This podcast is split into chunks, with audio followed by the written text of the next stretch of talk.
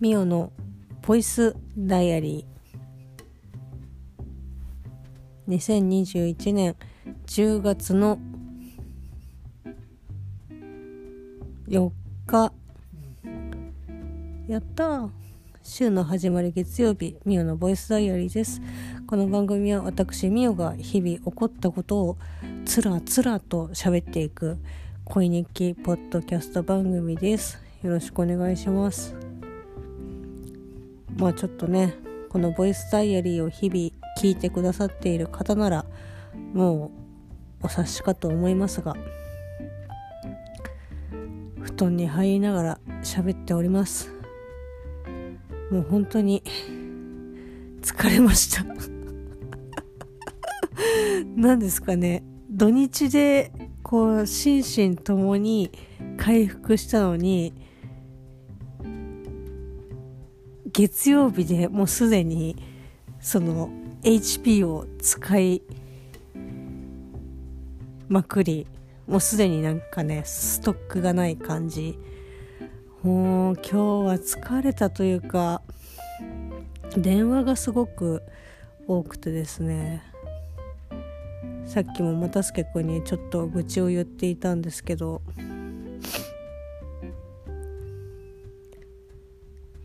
本当にお客様からのこう商品のお問い合わせとかがすごく多くて。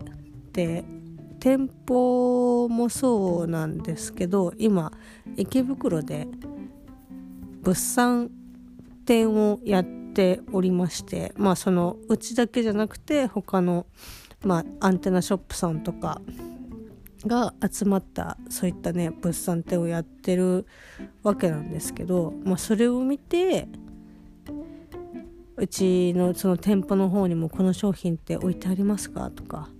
っていう風にもうむしろなんか私よりもお客さんの方が情報がなんか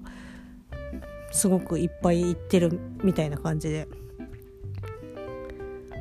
明日からはなんかあんころ餅が3日間か2日間こう限定で販売されるんですけど、まあ、それもお客さんの電話で初めて知って、まあ、ただね一応そのお客さんからすれば私もお店のスタッフの一人なので「えそうなんですか?」みたいな感じではさすがに言えないので結構ねちょっとある程度危険がないギリギリのラインで、まあ、知った顔するみたいな「あそうでございます」みたいな感じで。知った顔してもうなんとかねこう悟られないように 電話対応したりとかするんですけどなんだろうね本当に。まあこんなこと言ったら各県のアンテナショップさん本当にね敵に回すというかいやもうだったらなんだよって感じになりますけどなんかこう商品何々の商品ありますかって聞いてくるよりもうんなんだろうな。ネットで調べてオンラインで買った方が 絶対早いと思ったけどなって。私個人的にはすごく思うんですけど。まあねその近いところとか今度このまあ私のこうね今通っているお店銀座、まあ、有楽町にございますけど有楽町に行く用事があるからじゃあそのついでに買おうかなみたいな。でなおかつまあ確かにねオンラインで頼んだらすぐは来ませんよ。まあ営業3日日3日後に来たりとか3日後に来たりとかまあ下手したらね1週間後とかましてやその在庫がありませんとかっていうことなんてまあざらにあることですけど、まあ、店舗に行ってまあ直にもう買えばもうすぐもうもう会計した瞬間自分のものですから、まあ、確かにうんまあメリットデメリットあるとは思いますけどなんだろうな。でもやっぱりその欲しい商品の店舗さんがオンラインやってたらそこで買った方が絶対いいと思うんだよね。まあオンラインになるとちょっとね高くなったりとか送料とかいろいろあったりとかすると思うのでなかなかね難しいと思いますけど、まあ、そんなねこういう商品ありますかとかなんか石川県にこういうのあるじゃないですかっていう切り出しからこう商品のねお問い合わせあったりとかしてもうそういうのを10件以上受けてるとなんかもうネットで買えばっていうふうにちょっと思い始めたりとかするんですけど、まあ、まあそんなことをね言ったらもう本当に大変なことになってしまうのでまあ言わず思わないように頑張りたいと思います。まあでもそういうこともあってできるだけねその電話を受けたはいいがそんなこう商品のお問い合わせ、まあ、本当に分かんないものは聞かなきゃいけないですけどこうお店に在庫があるかとかこういう商品を置いているかとかっていうのは、まあ、自分で調べれば分かることなのでできるだけこうねスタッフの方に、ま聞いてこう手をね止めさせないようにっていうのもあるので自分で調べたりとかしているうちにやっぱなんだろうなその今店舗にどういう何が置いてあるのかとかあこれは置いてないとかあとそもそもあ石川県にこんなのあるんだっていうのでまあ本当にね自分の中でもこう情報が蓄積されていくのでまあうんまあいいのかなって 自分にとっても思っていますけど、まあ、そんな電話対応でこう店舗店内を走り回りなかなかなんか落ち着いてね相変わらずなんか仕事がなんかできないなとかって思いながらやっとこうよしがっつり仕事をやるぞっていうのが大体まあ2時以降ですかね。午前中とかもう本当に何だろう全然落ち着かなくて落ち着かないというか本当電話もそうですしオープン直後とかっていう風になるとまあ今ね人がこう削減されてしまっているっていうのもあって納品された商品とかをまあオープンしてももう出し切れてなかったりとかするとそれのフォロー入ったりとかするともうあっという間に「えもうなんか12時なんですけど」みたいな。でそっからまあでもえもう12時っていう風に気がついたのが、まあ、12時もう20分とか、まあ、そんな感じだったりとかするといやもう逆に今からお昼食べるのに混んでる時間帯に行くぐらいだったら、まあ、もうちょっとやって、まあ、1時過ぎ、まあ、そのお昼時間をずらしていった方がいいかなとかって思ってやってるとまあまあでも作業事務作業ができるのが2時ぐらいからなんですけどまあでももちろんねその間も電話鳴ったりとかするのでうーんなんか大変ですね。本当に。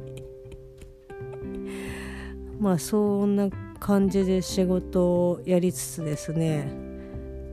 まあ座ってる座りながら作業してるっていうのもやっぱ疲れるしあとはそのお問い合わせで店内をねこう1階2階とこう階段上り下りがあったりとかしてなんかね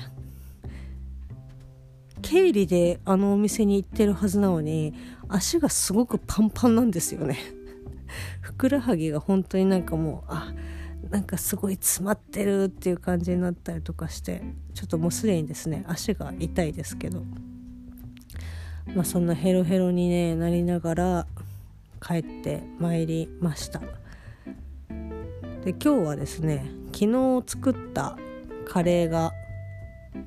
残っておりまして渡助くんがですねオムカレーを作ってくれました。なんかあの卵ふわふわにかつ半熟に作るのが本当にお上手でなんか私なんかよりももう本当になんかそこに関しては又助君なんかその卵屋さんやればいいのにっていうふうに思うんですけどまたねその又助君にこのこういうお店やった方がいいんじゃないかリストになんか卵屋さんっていうジャンルがちょっと1個追加されたかなと思いますけど。そういえばですねあの私の好きな番組「ダゲな時間」でこの商品このまあ何て言うんですかね次はこれが来るみたいな、まあ、今その本編でも柴犬さんと岡谷さんがお話しされてましたけど、まあ、今で言うとまあちょっともう終わり始めてるっていうのに私はちょっとえあそうなんだと思いましたけどマリトッツォ。だマリトッツォの次に来るのは、まあ、今後来るのはこれじゃないかというので、まあ、岡さんがねあの 卵かけご飯っていうのを、まあ、次に来るんじゃないかっていう、まあ、次にというかね今後来るんじゃないかっていうのでお話をされてましたけど、まあ、ぜひですねその卵かけご飯おかよ店の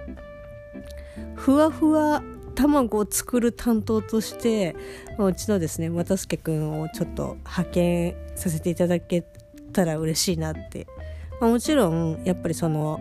岡谷さんがね、まあ、経営されるお店であると思いますのでいきなりねこんな喋ってなんかいやうちの又助がふわふわ卵作れるんでちょっと雇ってくださいよっていう風になってもやっぱ実際その岡谷さんがご納得いただけないとまあ、そういう雇用関係っていうのは結ぶのはなかなか難しいと思うので、まあ、ぜひですね一度又助君のふわふわ卵をですね召し上がっていただいてあんまあこれならいけるでしょうっていうぐらいになったら、まあ、ぜひですね雇っていただきたいなって 思いますけど、まあ、又助君にね一切まあ許可も取らずもう喋っているので。まあ、何を言ってるんだっていうふうに今彼は思ってると思いますけど、まあ、それぐらい本当にふわふわの卵をですね、まあ、作れるんですけど、まあ、そのふわふわ卵をご飯をよそって器にその上にチーズを2枚乗っけてでその上にそのふわふわ卵をかけてで最後は私の作ったた昨日のカレーをかけこう食べるんですけど非常にですね、まあ、美味しかったんですけど、まあ、いかんせんちょっとですねちょっと量が多かったのでもう又助君の量もそうですけど2人とも量が多かったので結構ね今本当にお腹いっぱいでうつ伏せに寝るのちょっときついかなみたいな。で仰向けもちょっときついかなみたいな。横向きが一番 ベストかなっていう感じですけど。まあ2人ともね同じ方向を向いて今苦しいよね。だってなんかいるもんお腹に。お腹っていうかまだ食道あたりにいる感じがするんだけど。え聞いてる？うん、うん。まあそんな感じでですね美味しいご飯をまあ、ちょっと時間帯が遅いのでこの量をこの時間に食べるのは多分良くないんだろうなっていうふうには思いますけどまあたまにはねいいと思います。お腹いっぱい食べてまあ明日もまた 同じように仕事がお互いあるのでまあ寝て明日にね備えたいと思いますけどまあ今本当に朝夕結構ね気温が下がってガクッと下がったりとかしてあれなんか日中はあんなに暑かったのになんか夕方になると、まあ、日が落ちると結構寒いなっていう感じな季節になり始めておりますので皆さんですねお風邪とかね、まあ、今もうこんな時期なのでこんな状況なので、まあ、とにかく健康が第一だと思いますので気をつけてね。頑張って10月 あっという間だと思いますけど10月ね乗り越えていきましょう。それではまた明日。え？